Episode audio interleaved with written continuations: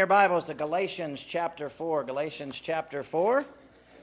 I'm going to be reading uh, verses 41, 21 to 26. A message I've entitled The Value of the Old Testament. Why in the world do we have the Old Testament? Galatians chapter 4, beginning in verse 21. Please stand with me out of honor to God and His Word as I read. Tell me, ye that desire to be under the law, do you not hear the law? For it is written that Abraham had two sons, one by a bondmaid, the other by a free woman. But he who was of the bondwoman was born after the flesh, but he of the free woman was by promise. Which things are an allegory, for these are the two covenants. The one from Mount Sinai, which gendereth to bondage, which is Hagar. For this Hagar is Mount Sinai in Arabia, in answers to Jerusalem, which now is and is in bondage with her children. But Jerusalem, which is above, is free, which is the mother of us all. Thank you. May be seated now. The value of the Old Testament. First of all, I want you to know that the Old Testament has historical value. It has historical value. A lady was on an airline reading her Bible, and the man sitting next to her gave a little chuckle and asked, You don't really believe all that stuff in there, do you? Of course I do. It's the Bible, she said. What about that guy that was swallowed by a whale? He asked. Oh, Jonah, yes, I believe that. It's in the Bible, she said. Well, how do you suppose he survived all that time inside of the whale? The man asked. She replies, Well, I don't really know. I guess when I get to heaven, I'll ask him, the lady said. The man says sarcastically, Well, what if he isn't in heaven? She replies, Then you can ask him. there is historical value in the Old Testament. Paul mentions here an historical account from Genesis. He's talking about Abram's legal but immoral transgression with Hagar. I want to say that again. It was a legal but immoral transgression with Hagar. Now, God had promised Abram he would be the father of a great nation. I shared with you Genesis chapter 12 and verse 3 this morning. Well, this is Genesis chapter 12 and verse 2, where God, before he promises that that Abraham is going to be a blessing to the whole world, he says, Well, I'm going to bless you too. Verse 2 says, I will make of you a great nation. I will bless you and make your name great, and you shall be a blessing. And so God promised Abraham he would be the father of a great nation. You know the story. Abraham and Sarah were old and they were barren. But Sarah tells Abram to have a child by her slave, Hagar. That's in Genesis 16 and verse 2. As a result of that union, Ishmael is born and legally belongs to Sarah. Ishmael, Paul says here in chapter 4, is a child according to the flesh. Look down in verse 23. But he who was of the bondwoman was born after the flesh. Well, again, you know the story that later on Sarah miraculously conceives, giving birth to Isaac. That's in Genesis 21 and verse 2. And Isaac, Paul says, is a child according to the promise. Again, back to verse 23. He says, He who was of the bondwoman was born after the flesh, but he of the free woman was by promise. Well, Sarah tells Abraham to send Ishmael away. And that's in Genesis 21 and verse 10. And so Paul is referring back to the Old Testament to an actual historical account. And what I'm saying to you is there is historical value in the Old Testament. In fact, the Old Testament is full of history. The Bible is not a history book, but everywhere it addresses history, it is true. I've often told you the Bible is not a science book, but everywhere it addresses science, it's true. From the creation through to the final consummation, the Bible gives historical accounts. There is value to the Old Testament, historically speaking. But other than to historians, what value is this history? So people that study history, yeah, they would look at the Bible as, as an historical source for their studies, but other than historians, what is the value of this history? Well, first of all, it informs us as to origins. First of all, it informs us to the origins of the inanimate universe. Where did this universe come from? We'll go back to the Old Testament. Genesis 1 1 says, In the beginning, God created the heavens and the earth. There's your answer. It is an historical account. But not only does it inform us as the origins of the inanimate universe, but it informs us as the origins of living creatures, even people. Where did all these things that are alive, where did they come from? Again, the Bible gives us that information. Now, I don't believe with this joke, the numbers in the joke. Just get the joke. There were some tourists in the Chicago Museum of Natural History, and they're marveling at these dinosaur bones. And one of them asked the guard, Can you tell me how old these dinosaur bones are? The guard replies, They are three million, four years, and six months old. The visitor said, Well, that's an awfully exact number. How do you know their age so precisely? The guard answers, Well, the dinosaur bones were three million years old when I started working here, and that was four and a half years ago. But where did all these living things come from?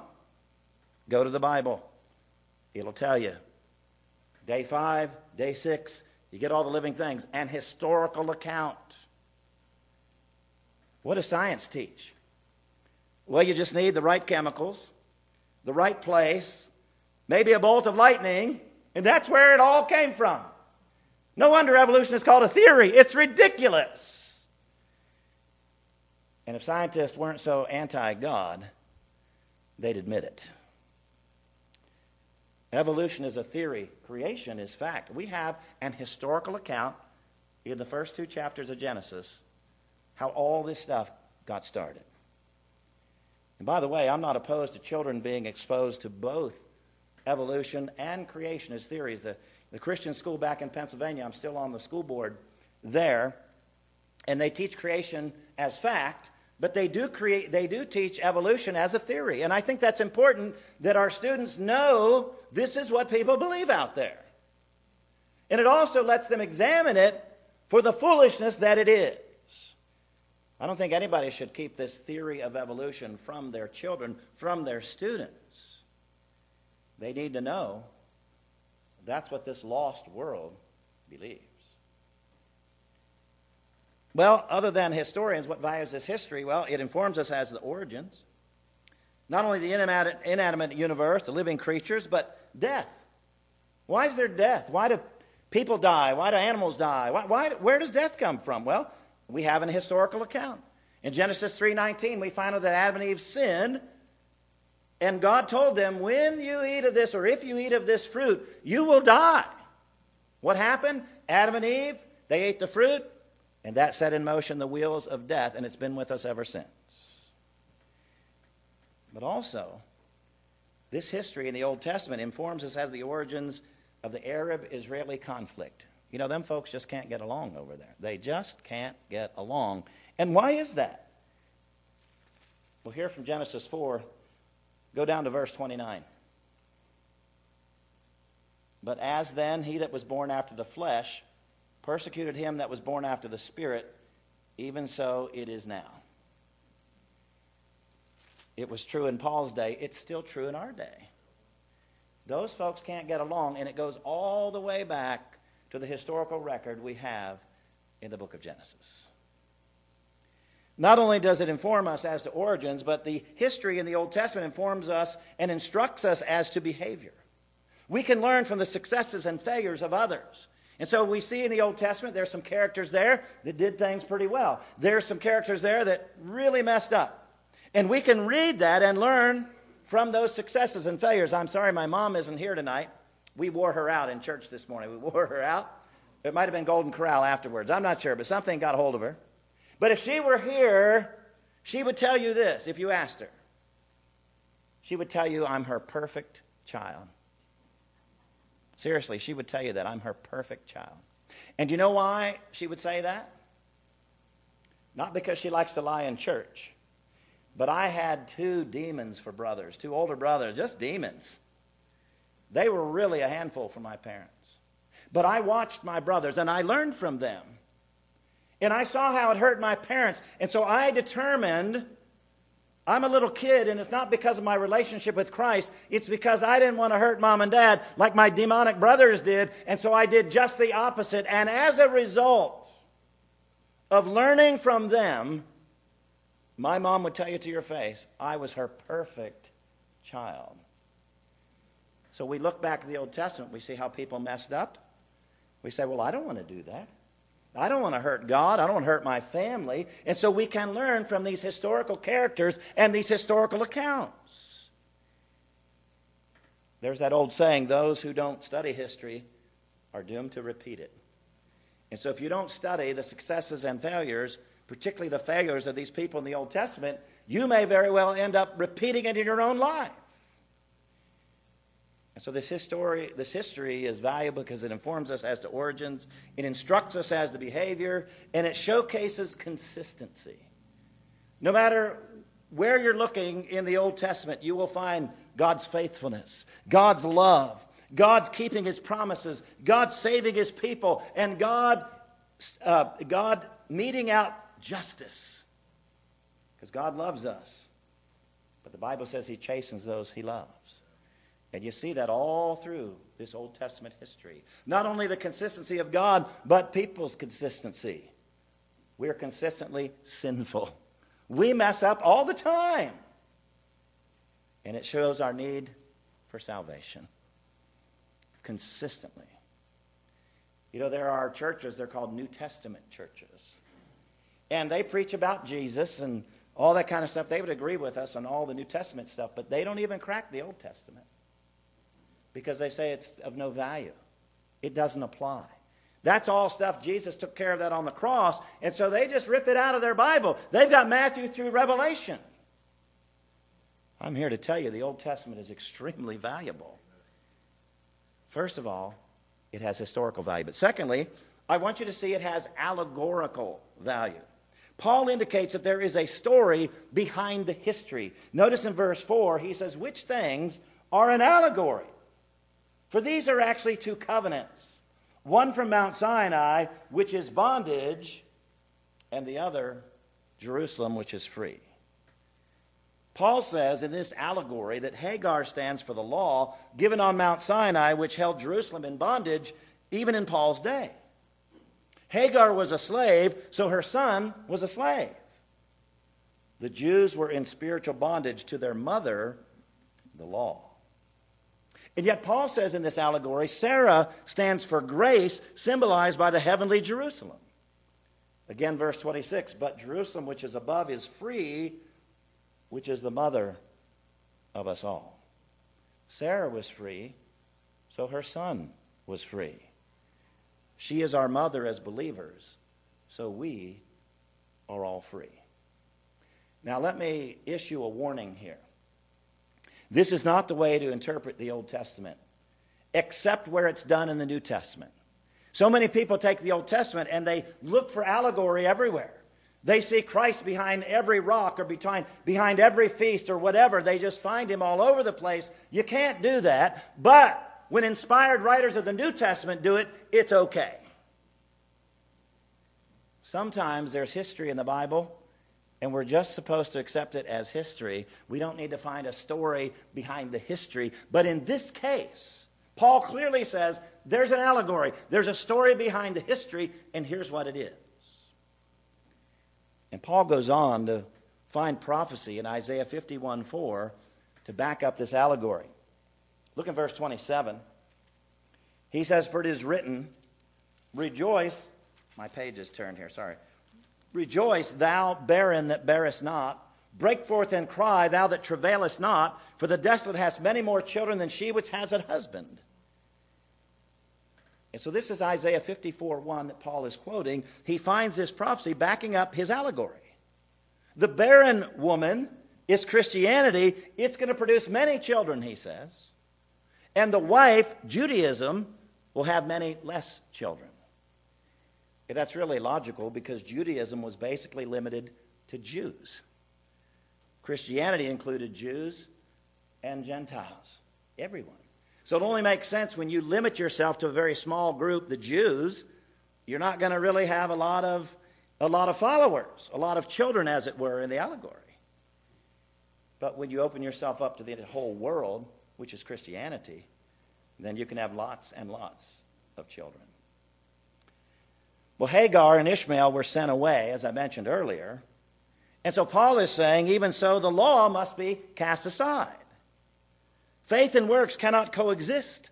There are not two ways of salvation. You can't be saved by grace through faith or saved by good works by obeying the law because nobody can obey the law. God has always saved people the same way by grace through faith. That's it. That's it. And so Paul says, just as Hagar and Ishmael were cast aside by Abram, so too the law must be cast aside. God, God, intended the law to be a guide for moral living, and God still intends for the law to continue that function. The law was never intended to be a means of finding God's favor. The law was never intended to be a means of salvation. But the Jews had perverted God's intentions for the law. The Judaizers that Paul is dealing with here in Galatians, the Judaizers, because they continue in the Jewish tradition, must be cast aside. And it's quite ironic. The physical descendants of Sarah had become the spiritual descendants of Hagar because they were clinging to the law. And Paul says the law needs to be cast aside. And so, what is the value of the Old Testament? Well, there's historical value, there's allegorical value, and then thirdly, there's practical value. There's practical value. We are the children of the promise, like Isaac was. Again, back to verse 28. Now we, brethren, as Isaac was, are the children of promise. We are Abraham's true children. I mentioned this morning, Abraham is the father of our faith. Because God saved him by grace through faith. And so that got the ball rolling, and everybody ever since has been saved by grace through faith. Look back to chapter 3 and verse 29, Galatians chapter 3 and verse 29. He says, And if you be Christ's, then you are Abraham's seed and heirs according to the promise. We believe as Abraham did. Genesis 15:6 it says Abraham believed and God counted his faith as righteousness. And we find our sonship through faith, not biology. God promises that we are saved by grace through faith, not according to the flesh, not according to works. I've shared with you so many times my favorite verses in the Bible. Ephesians chapter 2, verses 8 and 9. For by grace are you saved through faith, and that not of yourself. It's the gift of God, not of works, lest any man should boast. Abraham was saved by grace through faith. You and I are saved by grace through faith. God hasn't changed, and God hadn't changed the way He saves people. He is consistent. And so there's practical value. We are the children of promise, like Isaac was. Secondly, we are persecuted, like Isaac was. Look back to verse 29. I know I already read it. But as then he that was born after the flesh persecuted him that was born after the Spirit, even so it is now. You may remember the story of, of Ishmael and Isaac, but in Genesis chapter 21 9, Ishmael was persecuting, making fun of, mocking Isaac. And that's what Paul's talking about here. Christians in the first century were persecuted by Jews and Gentiles alike.